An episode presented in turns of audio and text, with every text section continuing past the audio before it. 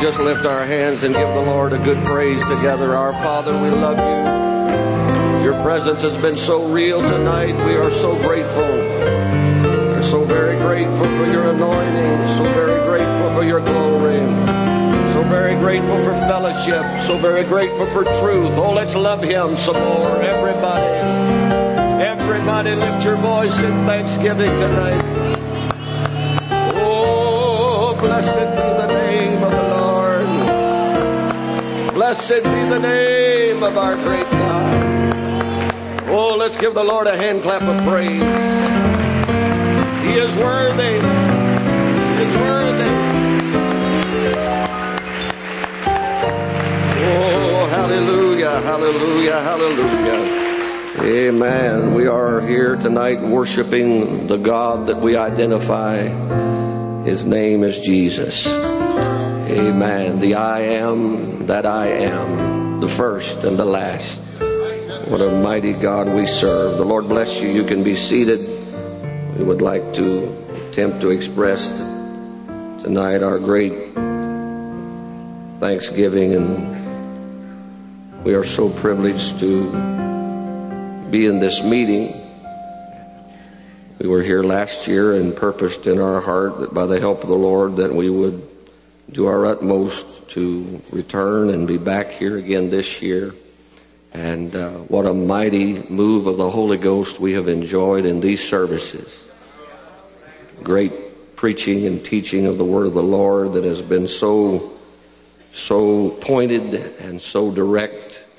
And uh, I can speak for myself and am certain that I speak for many of you tonight. This is what we've come for. This is what we have come for. And uh, for most of us, I trust all of us could give testimony that our efforts, whatever expenditures, whatever efforts went forward for our being here, we have already been rewarded. So much so, the blessings of the Lord have, have been here. And uh, I'm just privileged very much to, to be in this, these meetings.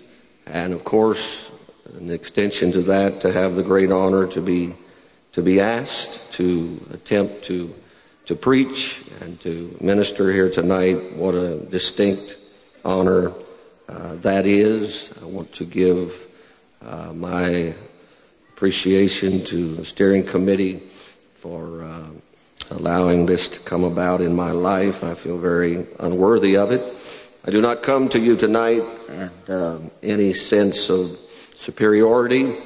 I do not feel that I am anything other than just a fellow traveler on this Christian journey. Amen. And uh, I've come to attempt to be what the Lord would allow me to be and trust the Lord will bless us to preach His Word. I, um, I am happy that uh, I really feel like that this meeting is not a preaching competition.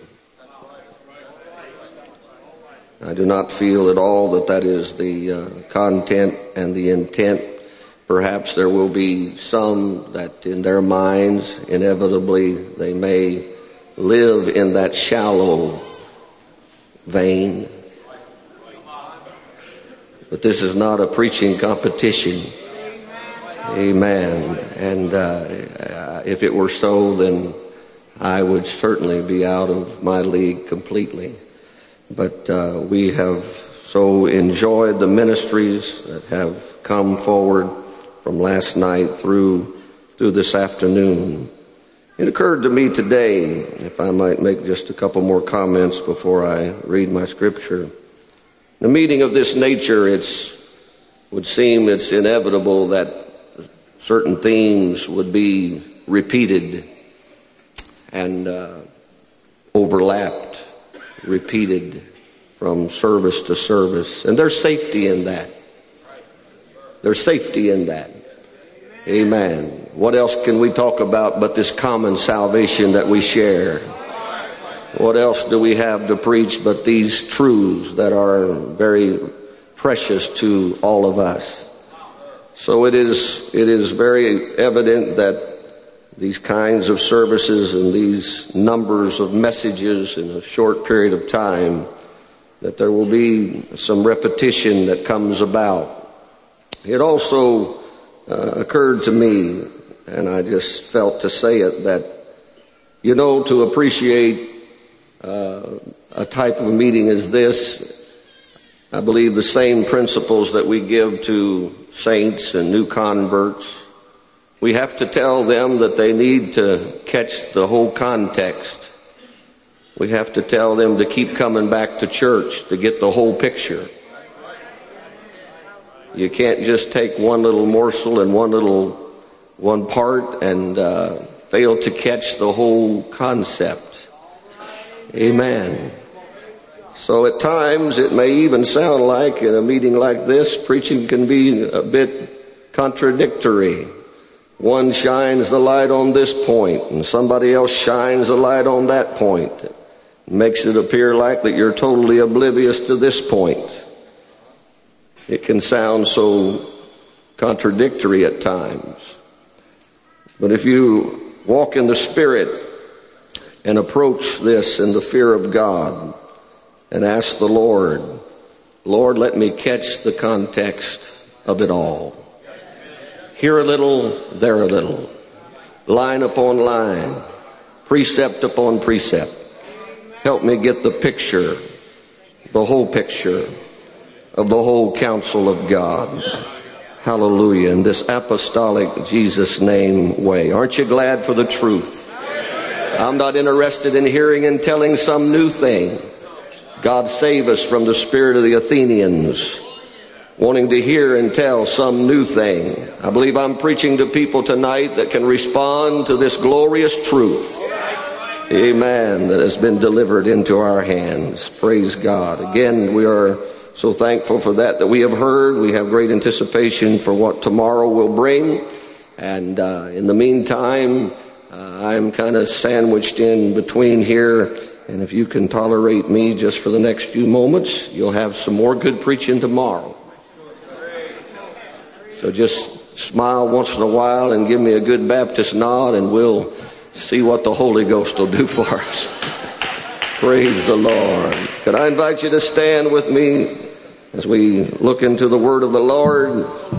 I am directing your attention to the book of Matthew, chapter 24. I would also like to read from the book of Luke, if I might, chapter number 12.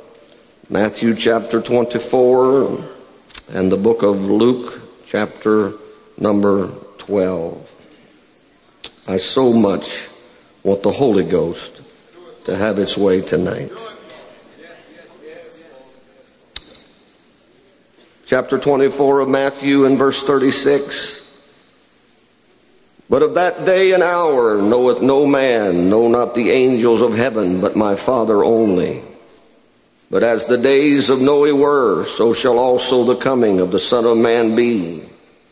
For as in the days that were before the flood, they were eating and drinking and marrying and giving in marriage, until the day that Noah entered into the ark and knew not until the flood came and took them all away, so shall also the coming of the Son of Man be. The book of Luke, chapter 12, and verse number 54.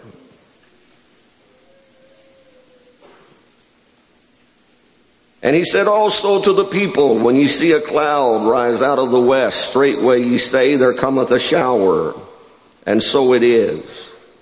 And when ye see the south wind blow, ye say, There will be heat, and it cometh to pass. Ye hypocrites, ye can discern the face of the sky and of the earth, but how is it that ye do not discern this time? Yea, and why even of yourselves judge ye not what is right? To discern is to have perception. It is to have insight. It is to be able to notice. It is to be able to make determination. Jesus was saying, How is it that you don't have any perception. You have no insight. You're not able to take notice. There is no determination about you concerning this time. So, an old song's been on my heart the last several days. Some of you may remember it, and some of you may not know it. But the old song said, In times like these, we need a Savior. In times like these, we need an anchor. Be very sure, be very sure your anchor holds and grips that solid rock. I wish tonight to borrow from the words of that old song and for the next little while talk to you on the subject in times like these. And may the Lord bless the reading and hearing of the word of the Lord. And could everybody say to my heart, I trust that you mean that. God bless you and you can be seated.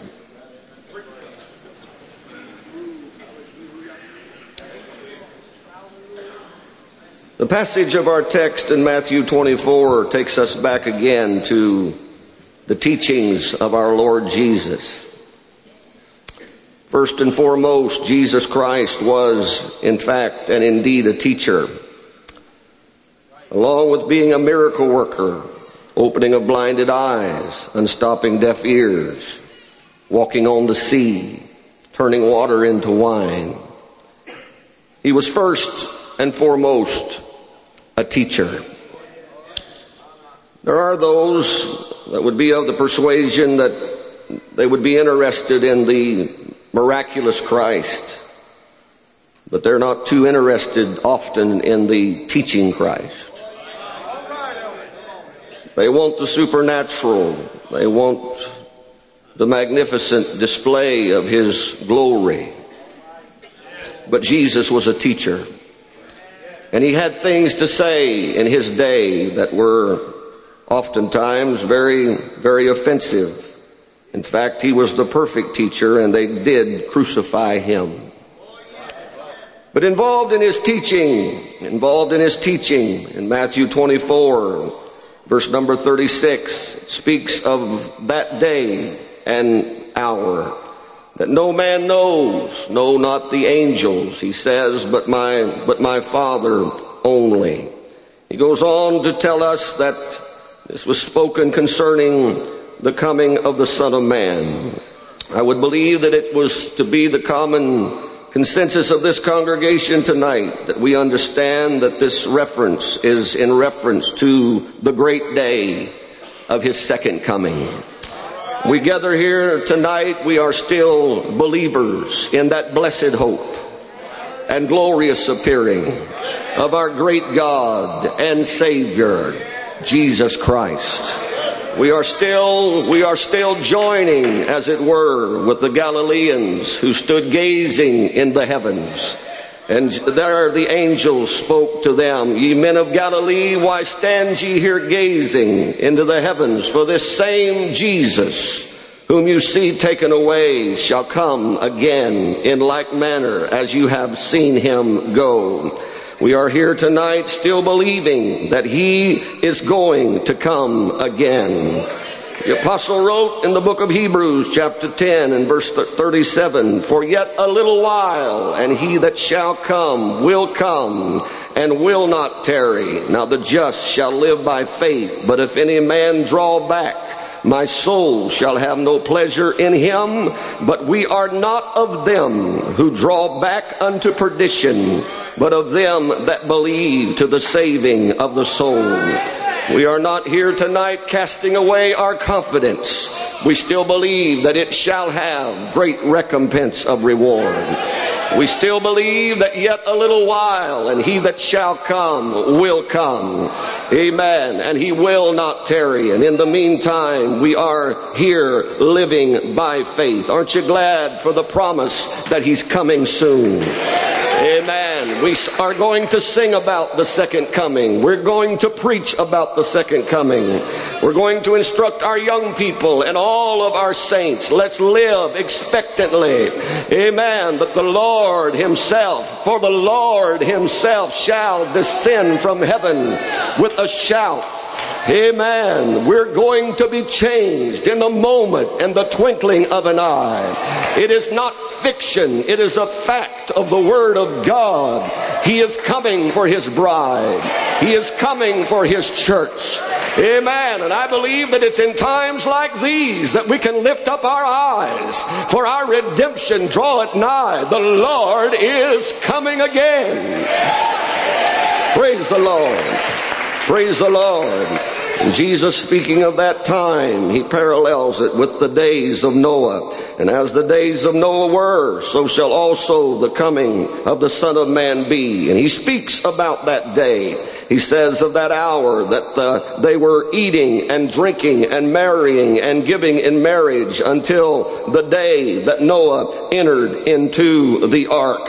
It would seem to me that Jesus was speaking of the carnal indulgences that they were involved in. He was talking about a society that was unrestrained in their appetites. On a casual reading of this text, it may not appear all of that uh, radical and it may not appear all of that deadly and damaging, but I believe in the words of eating, drinking, marrying, giving in marriage it would speak of their carnal indulgences and of their unrestrained appetites. It would be later that the apostle Peter, the one that had the keys to the kingdom, the same man that preached that great book of Acts sermon on the day of Pentecost, he would write to the New Testament church in First Peter chapter 2 and verse 11, I, I would beseech you, dearly beloved, that you would, you would uh, not follow your fleshly lust. Abstain from fleshly lust, which war against the soul. The apostle Peter was telling that New Testament church, that infant church, that there was a connection between their fleshly desires and their spirituality. He was indeed instructing them that there's going to be a connection between that that you indulge in in the flesh and what your spiritual life consists of. Allah. Evidently, there were inroads being made and spirits that were coming into play, even in the early days of the church, perhaps, that would have some to believe that there was no correlation and no, no, uh, no uh, acceptance there and no likeness there, that you could live any way you wanted to live and still somehow walk with God. But it was the teachings of the great apostle, the man that had the keys to say, I'm telling you, you need to abstain from fleshly lust. They war against your soul. It was in the days of Noah, their fleshly lust that was unrestrained, their carnal indulgence that was there. And so it produced in them a time of spiritual dullness. It produced in them a great spiritual insensitivity. It produced in them, if you please, worldliness. That is simply an absence of spiritual thought, an absence of spiritual tone, an absence of spiritual tenor. They were involved in their fallen nature in indulging themselves and, and, and not, uh, yes, brotherhood, not somehow bringing themselves under subjection and crucifying their flesh.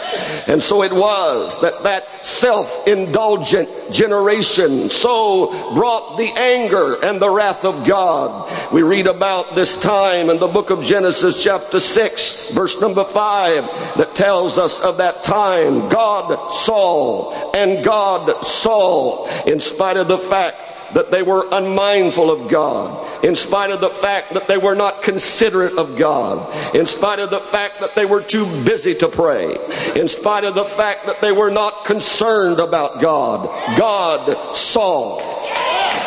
Amen. The omniscient God that sits high and looks low. He saw. He saw And God saw that the wickedness of man was great on the earth, and that every imagination of the thoughts of the heart was evil continually. God saw it, and it grieved God at his heart.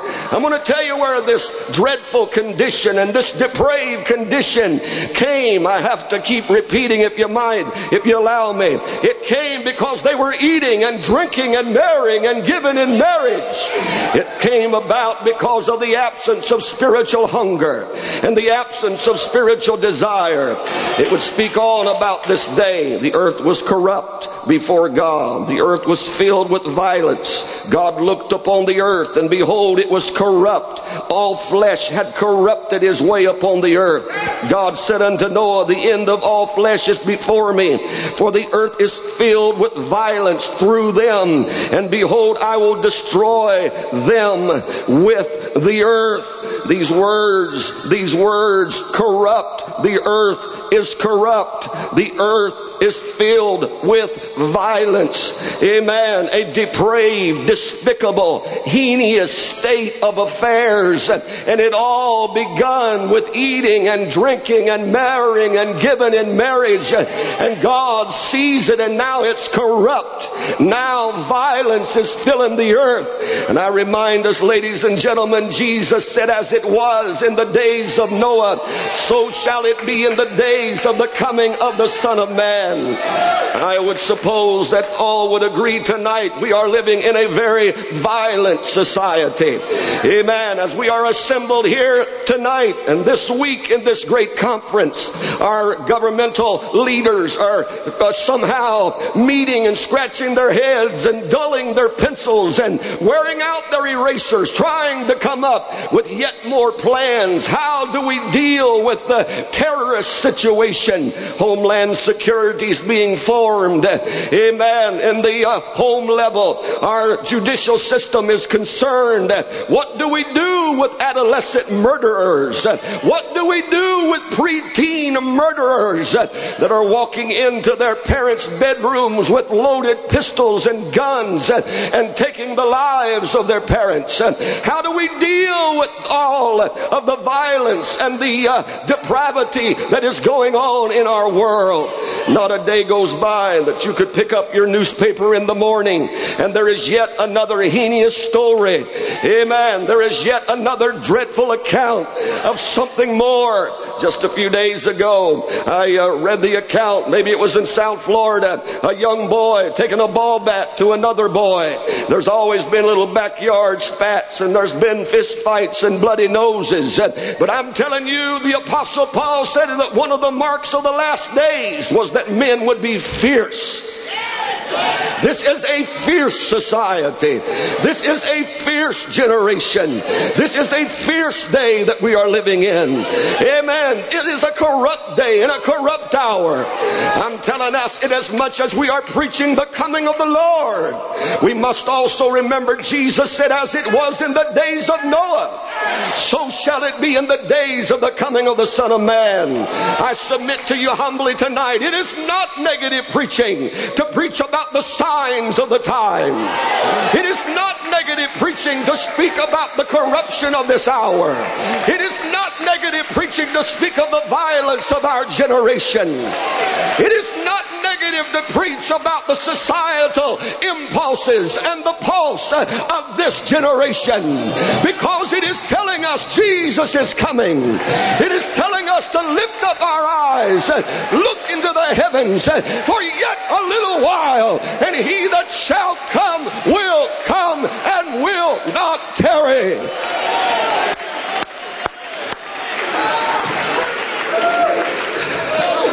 Hallelujah. And it had produced an dullness. It had produced an insensitivity. This violence, this corruption, eh, amen, this lacking of abstaining from fleshly lust. It was warring against their soul. And yet Noah walked with God. Eh, amen. I got a little Sunday school lesson today. Noah walked with God. God gave him the plan to the saving of his house. All of our Sunday school children in our churches they've took their little crayons and they've took their little pencils and our teachers have told them the story of Noah and the, and the animals two by two going into the ark. They've took their little crayons and their little feet dangling and not touching the ground yet.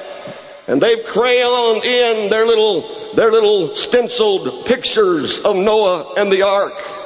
And they would be asked, they would be asked concerning Noah, what about him? A little quiz, a pop quiz at the end of the lesson. What did Noah do when he was here? What did he accomplish? Right away, most of them would readily lift their little hands and say, Noah built a boat. Noah built an ark. Noah, Noah built an ark and all them animals, the long necked giraffe and, and all them animals come walking into that ark. Yes, Noah was a boat builder. Noah was an, was a, was an ark builder. But I found in the Bible, the great apostle Peter spoke of Noah, and he said of him that he was a preacher. It says of him that he was a preacher. Amen. He was a boat builder. He built the ark. He overseen the construction of the means of salvation in his day. But somewhere between the oversight of the building of a boat, Noah was a preacher as he walked with God. And the apostle Peter, I believe by the direction of the Spirit said that he was a preacher of righteousness. I don't believe that Noah just walked up and down in the course of his world and just preached just preached and said righteousness, righteousness, righteousness. I don't believe he just walked the streets and said the word righteousness, righteousness, righteousness. He was a preacher of righteousness. But I believe that Noah put some definition on righteousness.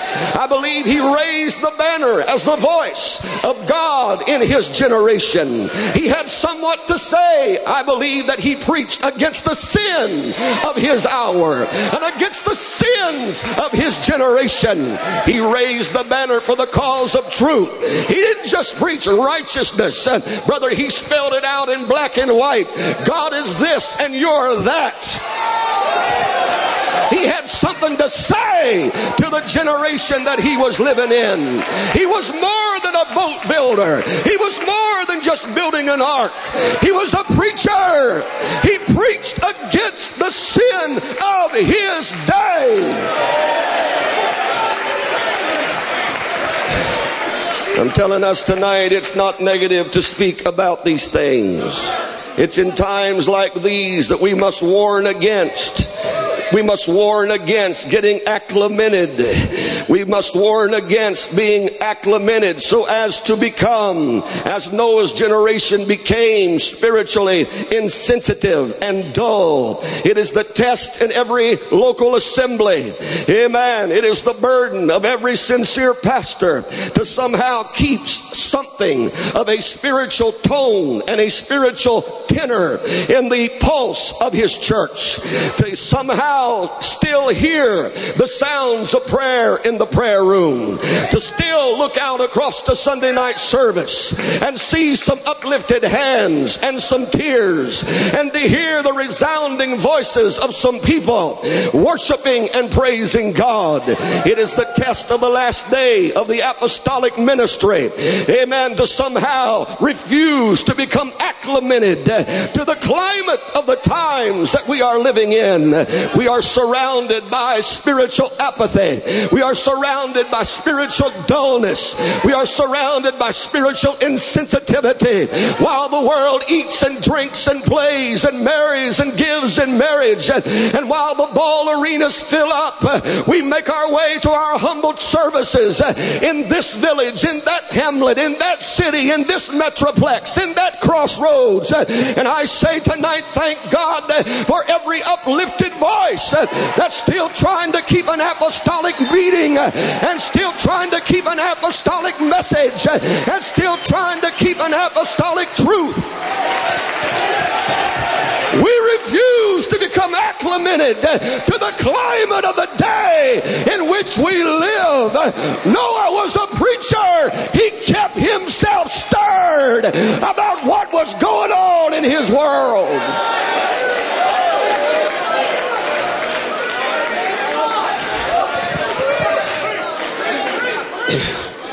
To become acclimated is to become accustomed to a different climate, to a different environment.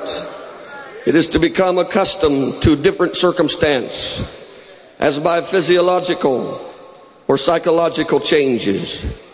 To become acclimated is to become accustomed to a different climate, to a different environment.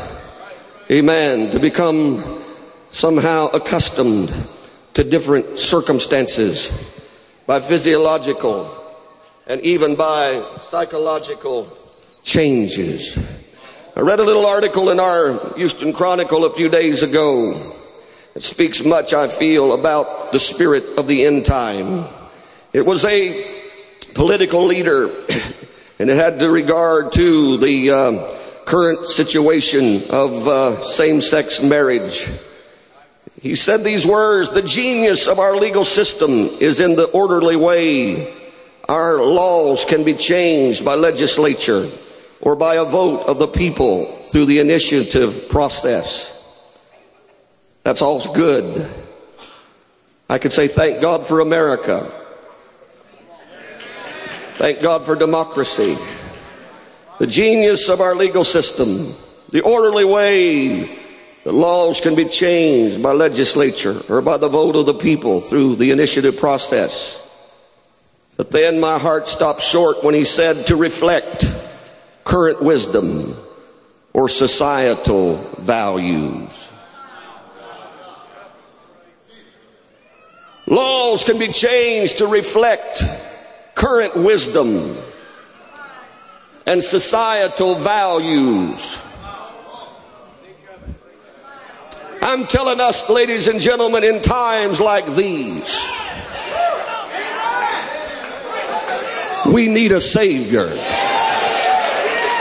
In times like these, we need an anchor. In times like these, our churches need to hear the law thundering from a Mount Sinai.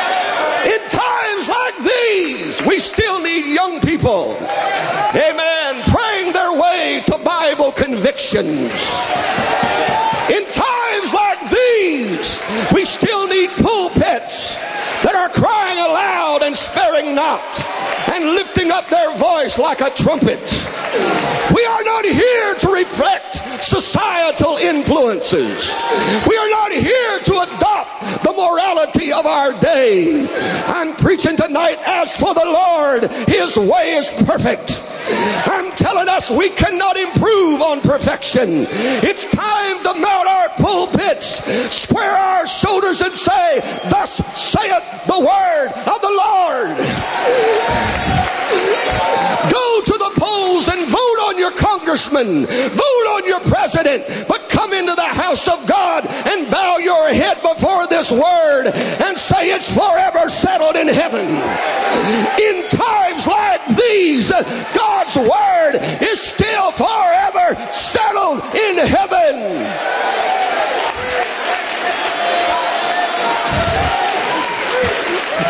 Brethren, our churches and our pulpits don't need to reflect current wisdom. We need to reflect the divine wisdom of the Almighty that is the El Shaddai. We need that, not the current wisdom of this world that will come to naught, but we need that divine wisdom that comes down from another world that'll breathe the Word of God into our hearts.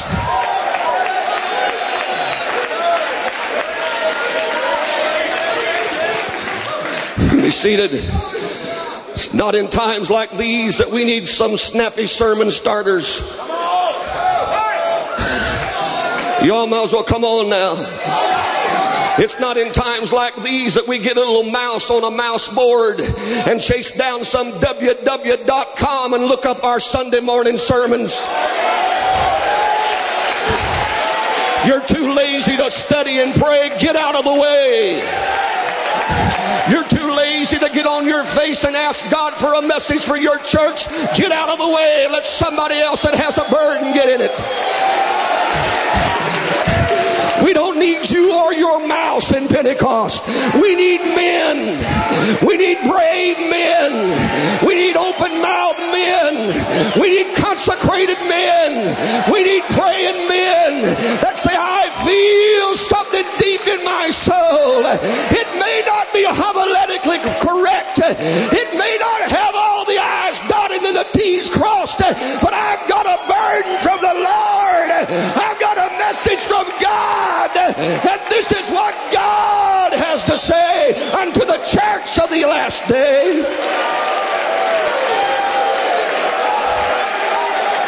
Get that current wisdom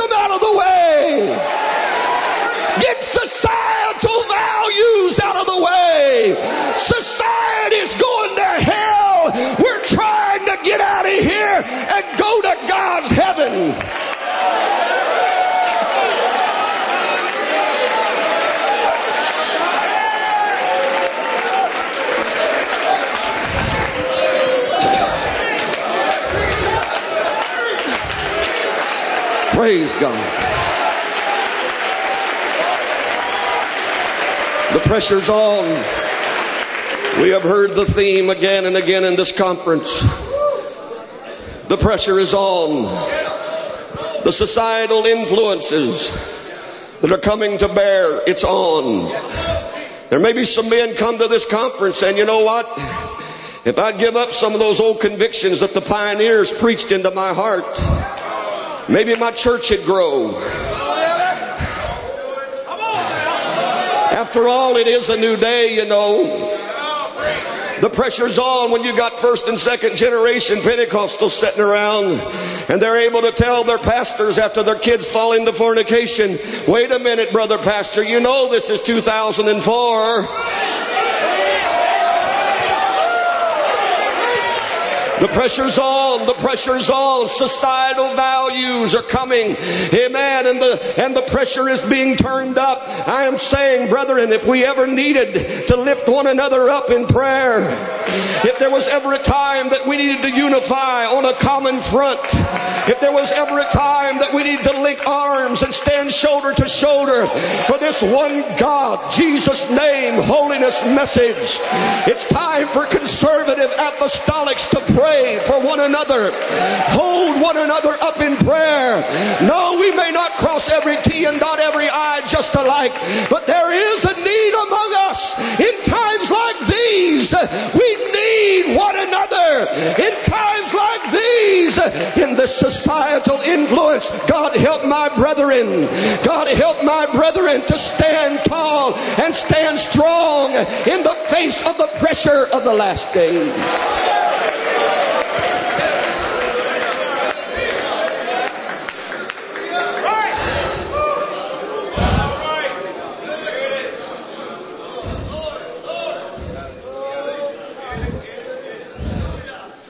Book of Ezekiel us, tells us a story. I know it has to do with God's situation with Israel.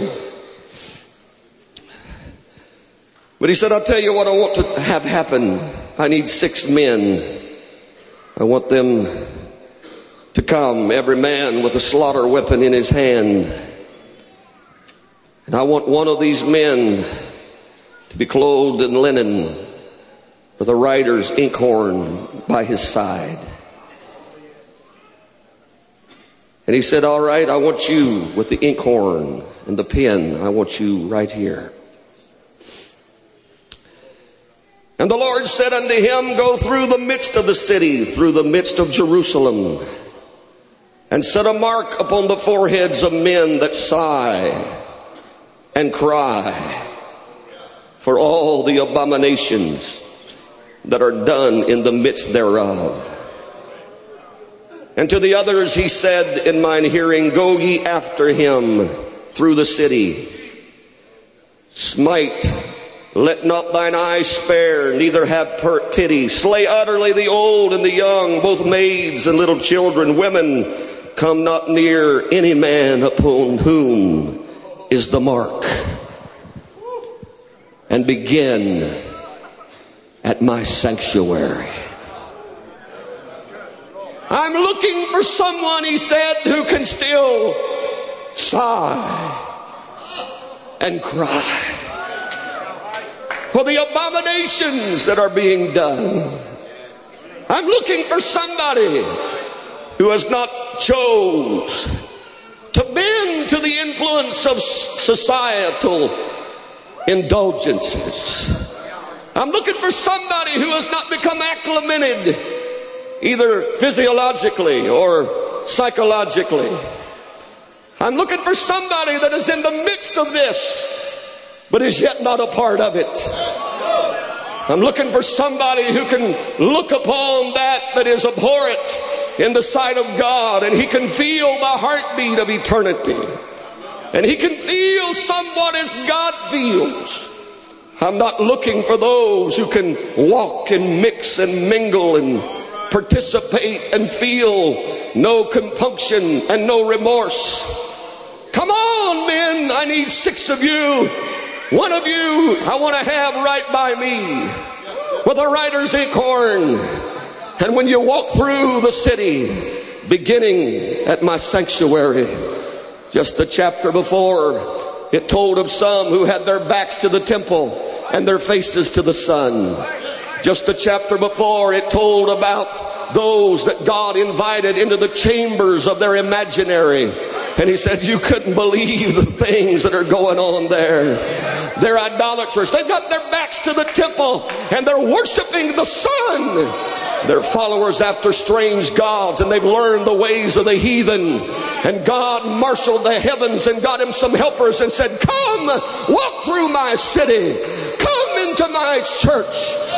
Into my sanctuary. I want you to set a mark on the foreheads of those who can sigh and cry. I'm submitting to you humbly, brethren, tonight. It's not time to get used to sin sitting on our church pews. It's not time to get accustomed to the apathy and the indifference that graces our pews on Sunday night. No, everybody that graces our pews and walks through our doors are not perfect. I am not standing here to tell you that I pastor a perfect church, but I can say this before God, I'm still sighing and crying. I am not ready to assign myself that as long as I've got some nice shoes to wear and a nice home to live in. And I've got a few suits hanging in my closet. And I've got a few credit cards in my pocket. I'm coming on with it tonight. You might as well loosen up. Amen. Brethren, it's not time to pull down the shingle. It's not time to quit preaching against sin. I feel somebody pushing me tonight. There's an inkhorn writer walking in this conference this week. There's a messenger from God besides what you see in this platform. And God wants to call an apostolic movement to revival and restoration and say you still need to sigh and cry.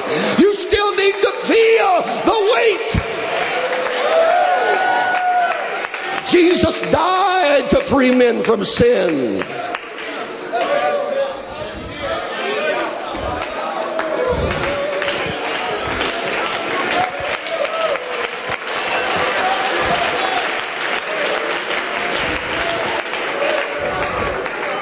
It's the time.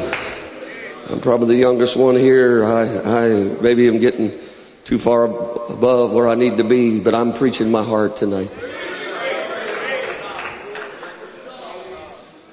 I'm still sighing and crying.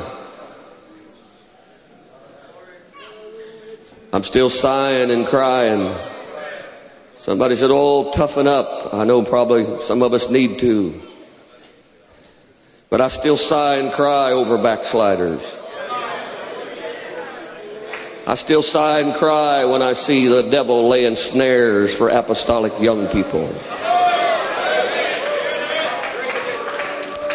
I still sigh and cry for those that are late to prayer service.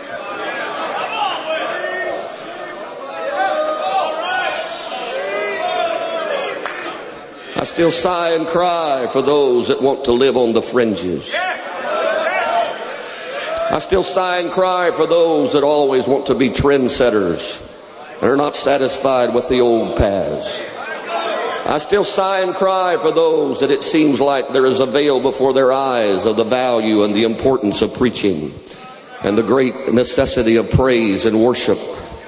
I still sigh and I still cry. I am not here tonight to advertise my piety. I am not here tonight to lift myself up as some great spiritual one. I am just saying to us as brethren, I still believe God needs a sighing, crying ministry. Amen. Lifting up our voices, lifting up our hearts, somehow saying no, no to a generation that wants us constantly to prophesy unto them smooth things. To a society that says you've got to learn just how to present yourself and you've got to be non-offensive. I, I, don't know where some people got their picture of Jesus. I, I, don't know. I guess it's always bouncing that little boy on his knees, and I, I don't know where they got that little effeminate man that they paint up with that long hair and that beard. I don't know where they got him, but I found a Jesus walking to this world telling his earthly brethren, he said, You they cannot hate, but me they hate because I testify of their deeds that they are evil. I'm telling you, God's coming back for a church that he has purchased with his blood. He's coming back for a church without spot or wrinkle or blemish or any such thing. My old grandfather, many years ago, he only had about a fifth or sixth grade education. What an impact he made on my life. Sitting in his living room as a small boy, he looked at me with Holy Ghost inspiration and stood up. He'd give it this number. Sound like a steam engine, but I felt God in that little wood frame house on 135 East Stevens Street in Newark. And my grandpa Henry told me, he said, son, God's going to take a people out of a people and God's going to have a church out of a church.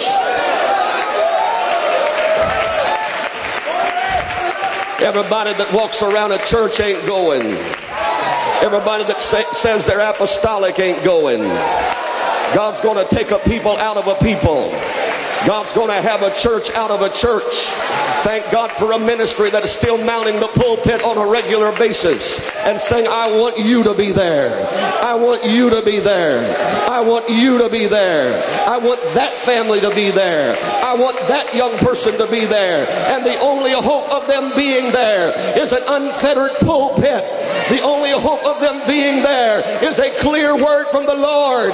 The only hope of them being there is churches that are free to preach the word of God and men that refuse somehow to not just quit sighing and crying. We still need men that can weep between the porch and the altar. We still need men that pray over what to preach.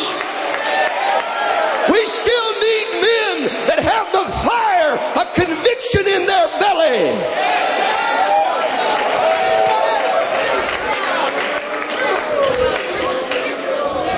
Seated. We have some young men here tonight. Please, I don't want to come across wrong, but we have some young men here tonight. I don't know what your concept of ministry is. If you think it's just getting to eat first in the serving line, there's more to it than that.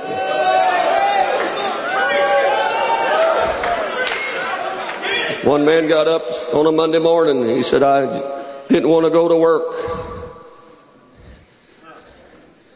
Somebody said, How did you know you was called to preach? He said, I got up one Monday, didn't want to go to work.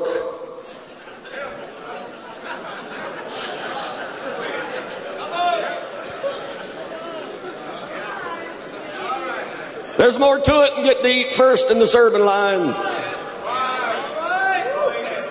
There's more to it than riding up and down the road in nice cars with the big shot preachers.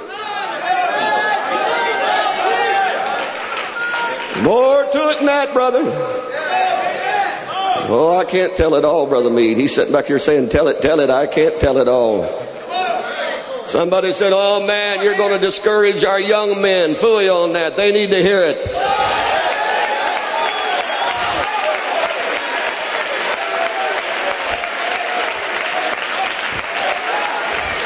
You're looking at one fella right up here. I ain't, I ain't telling everybody that's got a good testimony to grab a Bible and say they're called to preach.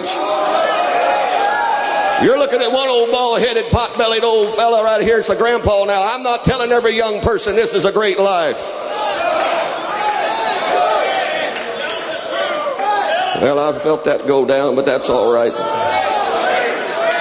Oh, it might be a great life if all you're interested in is like one fella told me, as long as the cards and letters come in on Sunday night, I don't care what they do. Oh, it might be a good life then. Don't you tighten up on me. I've been here before.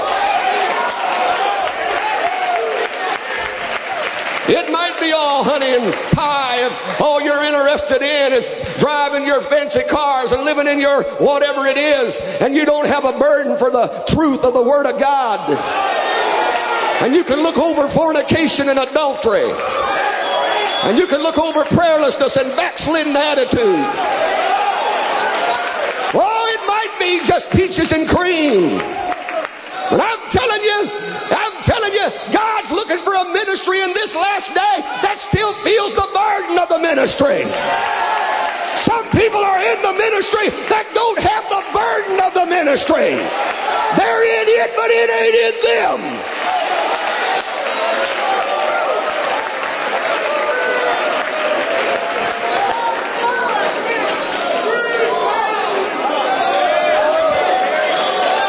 Well, praise the Lord.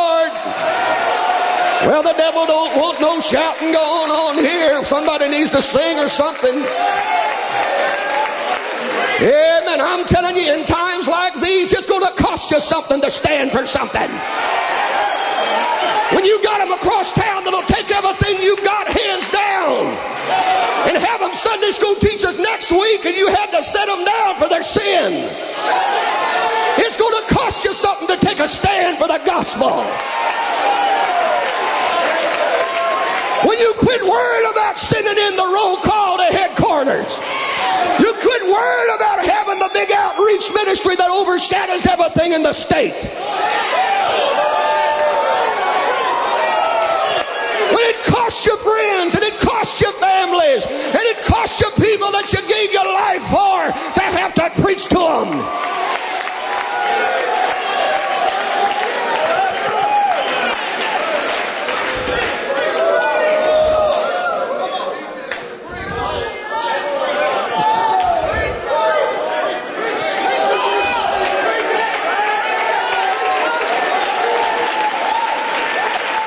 In times like these.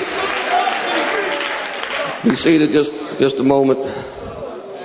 I'm going to be calling the airport after church, catching the first flight out.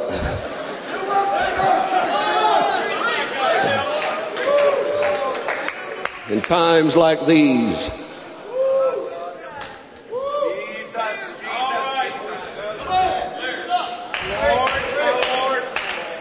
Oh, help me, Holy Ghost, right now in times like these. Oh my God. Somebody said, Man, we knew what Phillips would do, and he'd get up there, he'd throw a big wet blanket on everything.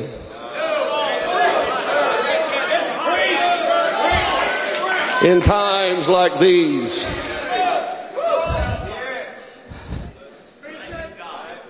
when the societal influence, man, I'm reading these accounts now, these big super churches.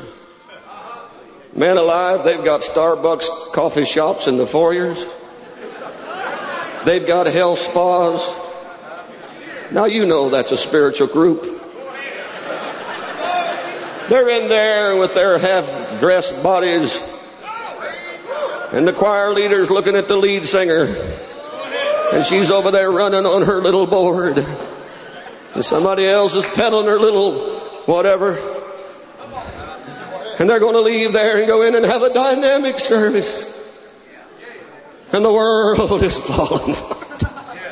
In times like these, just enough religion to pacify their conscience. Just enough little church to be the entertainment. They've got their, they've got their, uh, what do they call it now? Their contemporary services. They've got them now. Come in your knee breeches and your cutoffs and your and your blue jeans and and and, and all that stiff, starchy stuff. In times like these, they really don't want church to feel churchy.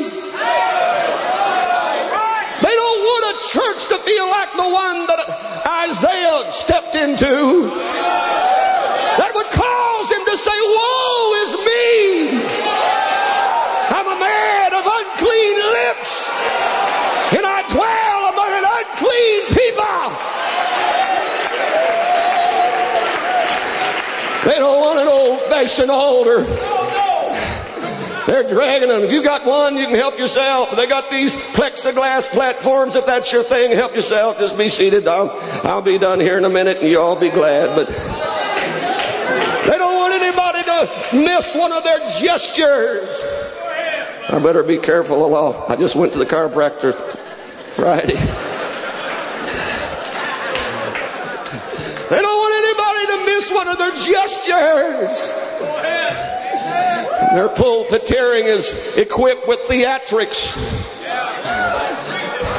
Dashing onto the platform.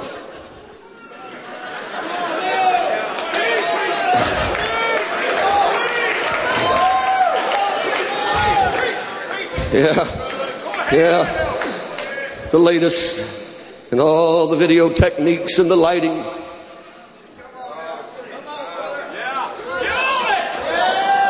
I'll tell you what we need in times like these is the stuff that brought this movement to being.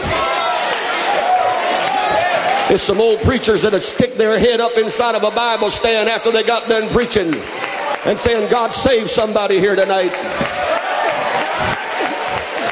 God send some apostolic conviction in this house tonight. Let somebody feel dirty and nasty and stinky here tonight. Send some conviction that it drives somebody to their knees here tonight. We want everybody that comes to our churches to feel welcome. We train our people, shake their hand. We want them here. We want them to feel welcome. But I'm submitting humbly tonight. Pentecost was born and it has been perpetuated with the old time unction and anointing and conviction of sin where men preached as the Spirit gave the utterance and they preached about sin and they preached about a real heaven and they preached about a real hell. Not some kind of a social gospel, but a Bible gospel. The rich man in hell needs to be preached. A place of torment that burns forever and ever needs to be preached. These, hell needs to be preached.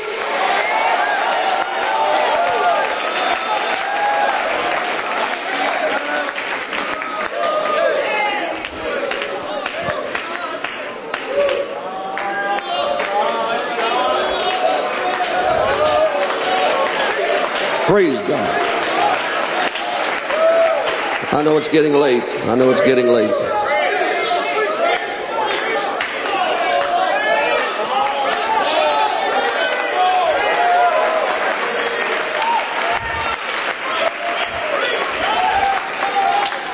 How is it? Jesus said that you don't discern this time. Be seated. How is it? I believe the Spirit of the Lord is looking at the movement of the last days, and I believe this question in the mind of God is being rehearsed. As He looks at His church, His movement, His professing believers, and in many cases He says, How is it? You don't discern the times.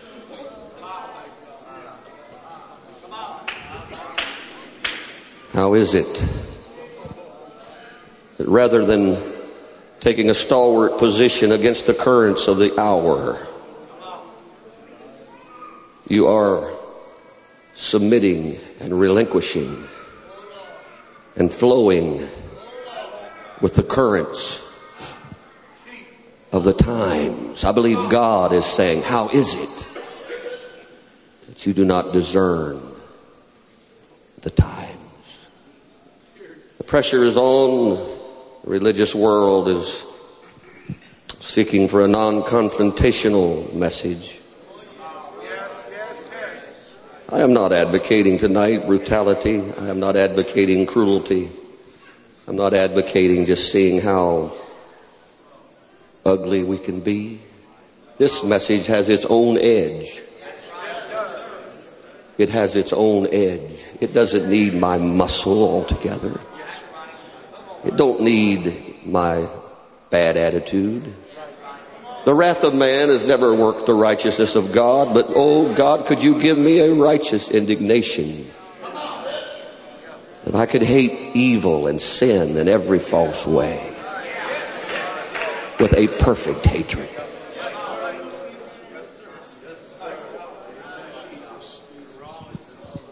Somebody said, I have preached my last confrontational message.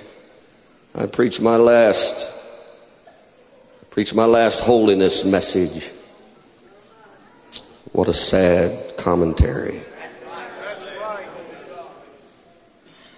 I'm not going to be, some are saying, I'm not going to be an issue oriented preacher anymore. I'm not going to deal with the issues. I'm saying to you again, the great patriarch Noah preached. And I believe he made issue.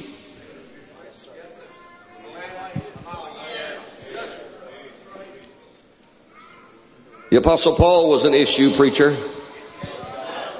Give me just a couple more minutes here and we'll. The Apostle Paul of this Bible was an issue preacher. I don't know how some of these guys can preach two or three times a week and say nothing. I guess they're doing it. Somebody said the only way they could say less is just talk longer. Most of us in this room get in trouble without half trying. We don't even go looking for a fight and get in one. Paul was an issue preacher. He said it like this the works of the flesh are manifest. Hello, everybody. And he said, I'll tell you what, they are these. Adultery, fornication, uncleanliness, lasciviousness, idolatry, witchcraft, hatred, variance, emulations, wrath, strife, seditions, heresy, envyings, murders, drunkenness, revelings, and such like, of which I tell you before, as I have also told you in time past. Yeah, you heard it once and you're fixing to hear it again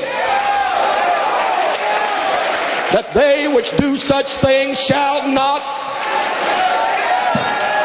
they which do such things shall not somebody said they just got a problem. Paul said they shall not. Somebody said grace will cover it. Paul said they shall not inherit the kingdom of god. I'm telling you the works of the flesh still need to be preached.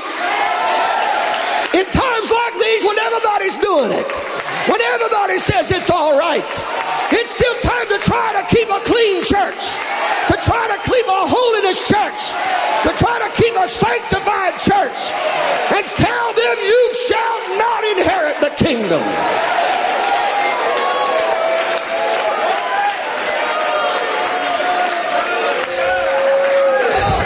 Paul was an issue preacher. He said, Know ye not that the unrighteous shall not inherit the kingdom of God? Be not deceived, neither fornicators, nor idolaters, nor adulterers, nor effeminate.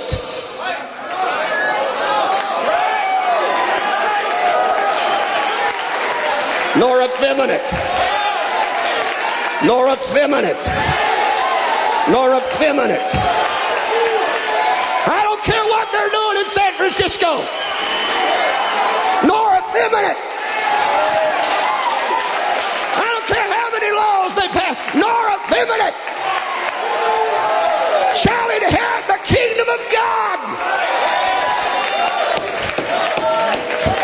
I'm glad to tell you the rest of it. Such were some of you.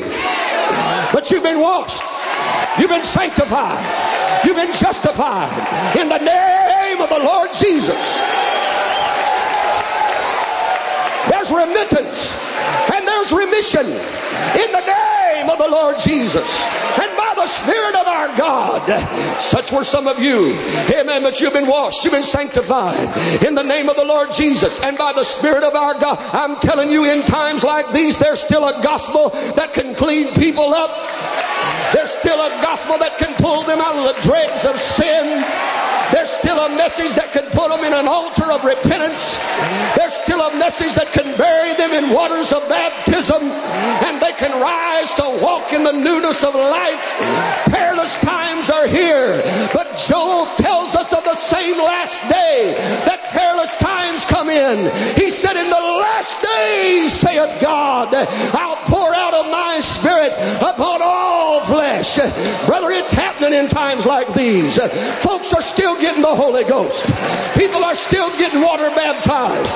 There's still somebody coming out of sin. There's still somebody getting sick of sin.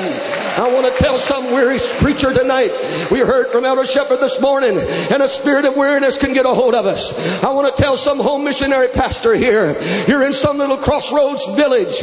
You've come to this meeting. You had to scrape and scrap to get to be here. We're honored that you're here. Amen. You you strained and you struggled to get here. You're going home to your little home mission church, and to others are of us. Our churches are not all that large, and the devil would tell us to be weary and well doing. I'm telling you, we gotta still preach this truth. We gotta still keep our doors open. We still gotta have prayer service. We still gotta have aisle running. We still need to have some hand clapping. If it was ever needed before, it's needed in times like these. The hour is dark. The hour is late, but the church can shine in the end time. Let the radicals do what they want. Let the liberals do what they want. But they that know their God shall be strong and do exploits by the grace of a good God. Let's lift our hands and praise the Lord together.